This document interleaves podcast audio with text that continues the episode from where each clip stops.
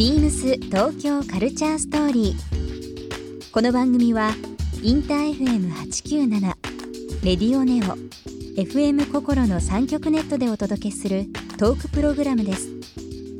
案内役はビームスコミュニケーションディレクターの土井博志。今週のゲストは太田裕樹です元フェンシング選手国際フェンシング連盟副会長の太田裕樹さんをお迎え現役時代は数々のオリンピックに出場されたメダリストでもあるほか現在は国際フェンシング連盟の副会長として活躍されています。また過去にはビームス内定式での講演コラボ衣装を着てのパフォーマンスなどビームスとも多くの接点を持つ太田さん。オリンピックも見据えたフェンシングというスポーツの未来などさまざまなお話をお伺いします。そして今週太田裕樹さんへプレゼントしたトラベルポーチをリスナー1名様にもプレゼント詳しくはビームス東京カルチャーストーリーの番組ホームページをご覧ください応募に必要なキーワードは番組最後に発表します Beams. Beams. Beams Tokyo Culture Story. Beams Tokyo Culture Story. This program is brought to you by Beams. Beams. ありとあらゆるものをミックスして自分たちらしく楽しむ。それぞれの時代を生きる若者たちが形作る東京のカルチャー。Beams 東京カルチャーストーリー。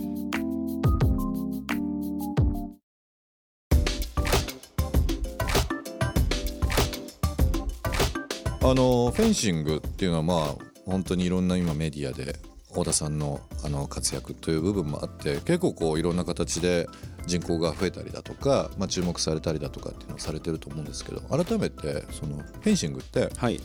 やるきっかけっていつだったんですか？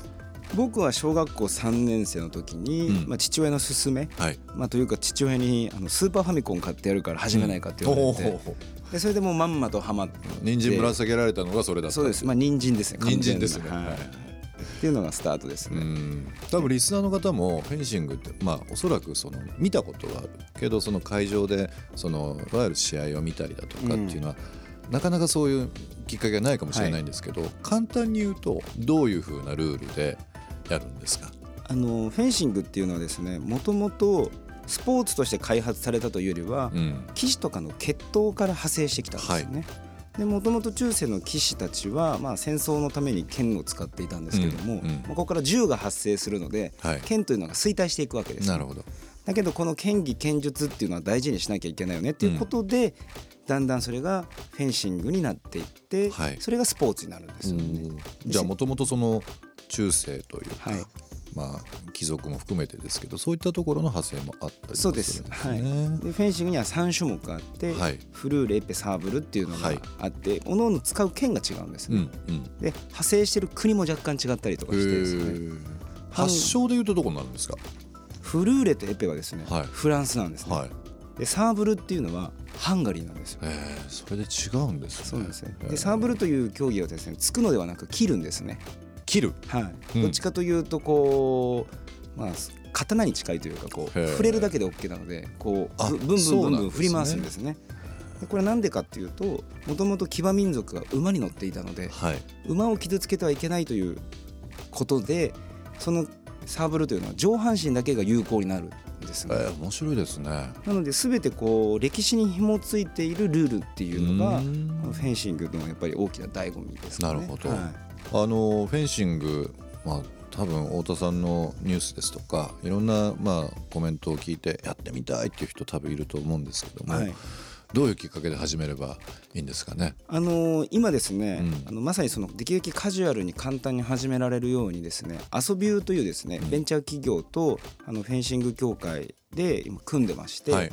インターネットで予約して、えーそれでもう手ぶらで行ってフェンシング体験してっていうことがまあできるようにですね今まず都内の2カ所だけなんですけども、まあ、これを今から全国にあのそういう加盟するクラブを増やしていくことで、まあ、あの簡単にインターネットで予約して、えー支払いもネット上でもできてみたいななるほど。かなりカジュアルにこれからなっていく。この間もあの渋谷の、えースペースでその遊びさんとはい。太田さんのあのイベントはい。ありましたしね、はい。アプリもありますけど、まあ、ウェブサイトうん。で、えー、といろんなこう体験ができるっていうのも、ね、あれ素晴らしいサイトですよね。そうですね、まああのね。社長の山野君がすごい仲良くて、で結構、あのー一緒になんかやりたいねっていうことで、やっぱり今までですねクラブのリストをネット上に上げてるだけで、うん。行ってもらうこう顧客目線になってなかったので、うんうん。これちょっとなんとかならないかなっていうことで遊びのプラットフォームを使ってやるってことに変えたって感じですね。なんかそのまあ今お話ありましたけどもきっかけ作るのって本当に上手ですよね。あの 興味を持たせるというかあちょうどもう今3月ですけど今年入って1月ですけども、えー、と1月末でしたね、はい。あの高円宮杯という、はい。えーフェンシングの大きい大会ありましたけどもそちらの方で、まあ、ポスターをですね、うん。えー全員ビームスのスーツで、まあ、着用いただいたはい。というのも、まあ、以前から、ね、ご相談いただいて、はい。でまあビームスの社内でも改めてですけどそのフェンシングの大会ですとかフェンシング興味持つ人がいっぱい増えて会話の中でいろいろ出てくるんですけどもその大会でもねいろんな形であの新しい、まあ、試みはもちろんそうですけれども、まあ、その前にあった今年のもう本当初旬ですね、えー太田祐樹杯とはい。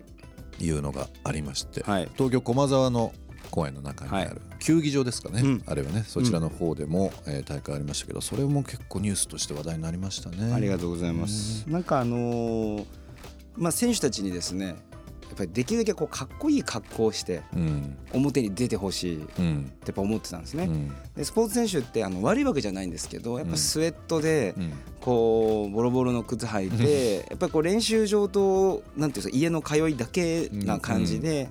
やっぱそれだとですねこう子供がこう憧れないなと思っうんていてですね。でやっぱこう憧れられるような、まあ、そんなこうことを体現したいなと思って、うん。で野地さんにちょっとこうそうですね。最初お話なんとかなんないですかね、うん。みたいな話になって。まあでも本当にあの今憧れってありましたけどやっぱり海外とかだとすごくやっぱりそういう移動用の、うん。ね、スーツとかももちろんそうですけども結構やっぱりその憧れという部分でかっこいいとか綺麗可愛いとかいろんな部分でのその目線ってありますもんね。うん。先日たまたまなんですけど僕、うん。羽田空港であのバスケの日本代表チーム、あの富樫選手とか、え田中選手とかが、パキッとスーツ着てエスカレーターフィャーって上がってるのを見て、うんかっこいいなとあ思ったんですね。あ、その時僕はですねあのパーカーに、うん、もう機内のことをベースに考えて、はい、もうビームスにまとわれながら。リラックスしてリラックスして行こうとしてた、うん。ここから帰ろうって自分で思いましたけどね。ね。昔はでも現役の時は実はもうスーツ着てたんですよ、ああそうですか、はいただ今はちょっとこう諸事情もあってですね、うん。経済的な椅子で行くので、うん。もう本当にもうできるだけ無心で行けるように、無心でいけるようにっていうことで。あでも本当にあのまあフェンシング、まあ、僕の勝手なイメージですけど今までは本当にあのさっき、えーフルーレとかの話ありましたけども本当にまあ身にまとうのがその試合のユニフォームという部分で、まあ、片手に持ったり、はい。ななんていうんですかあれは。マスクですかマスクをね、はい。片手に抱えてまあなんかそういうビジュアルっていうのがあったんですけどフェンシングの大会なのにまあそうやってパチッとスーツで着て、うん、っていうのはちょっとイメージ変わりましたよやっぱり。そうですね、うん。あの僕が会長就任してですね、まあ、最初の方の大会の時に、うん。あのまあ仲良くさせてもらっている、まあ、内田源さんという方がいるんですけど、彼に「いやちょっとポスターからまず変えましょう」と。うん。やっぱこれ見てる人見見てるから、うん。まず届けるべく人に届けましょうということで、でチームを組んで,、はい。でアートディレクターに秋山グギさん、あグギさん。はい。はい。をお招きして、うん。えーみんなでちょっとじゃあいいものを作っていこうということで、まあ、毎回ですねこうコンセプトを決めて、えーちゃんと主要な大会は取り下ろしをしてるんです僕ら。ほあり素材じゃなくて、うん。ちゃんと毎回毎回ね。撮ってるんですよちゃんと。うん。スタジオ入ったりだとかしてね。でそこは本当にちょっと予算もかかるけども、うん。これやろうと、うん。絶対やった方がいいっつってやってるんですね。であのー最初の方はですねマスクをかぶったポスターだったんですね。はい。そうするとですねなんかアートの要素はあるんだけども選手の顔と名前を売りたいよねっていう課題が残ってしまって、うん。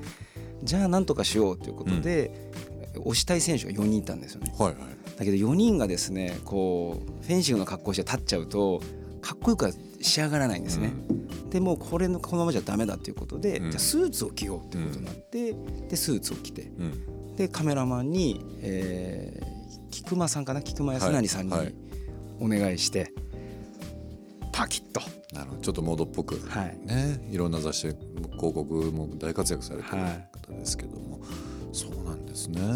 そうだから本当になんかありがたいのが、うん。その一流の人たちとうん。こう僕クリエイティブってもうしズブの素人なんだけども、一緒にやっぱ仕事させてもらうと、うん。自分の感性もこうちょっとずつ磨かれていくし何がかっこよくて何がかっこよくないのかっていうのもちょっとずつ分かるようになってきて、うん。これすっごいありがたいなっていう。素晴らしい。ビームス東京カルチャーストーリー。ゲスト太田裕樹さんにプレゼントしたトラベルポーチをリスナー1名様にもプレゼント。応募に必要なキーワード「フェンシング」を記載して番組メールアドレス beams897 アットマークインター FM.jp までご応募ください。詳しくは番組ホームページまで。BEAMS ピルグリムサーフサプライショップマネージャー大垣佳代です。ピルグリムサーフサプライでは3月10日まで上質なレザーとミニマルなデザインでニューヨークを中心に人気を博しているレザーサンダルのブランド、ユッタ・ニューマンのカスタムオーダー会を開催中で4モデルからベースを選び、好みに合わせてオーダーが可能。ぜひスペシャルな一足を作ってみてください。BEAMS 東京カルチャーストーリー Beams Tokyo Culture Story. This program was brought to you by Beams.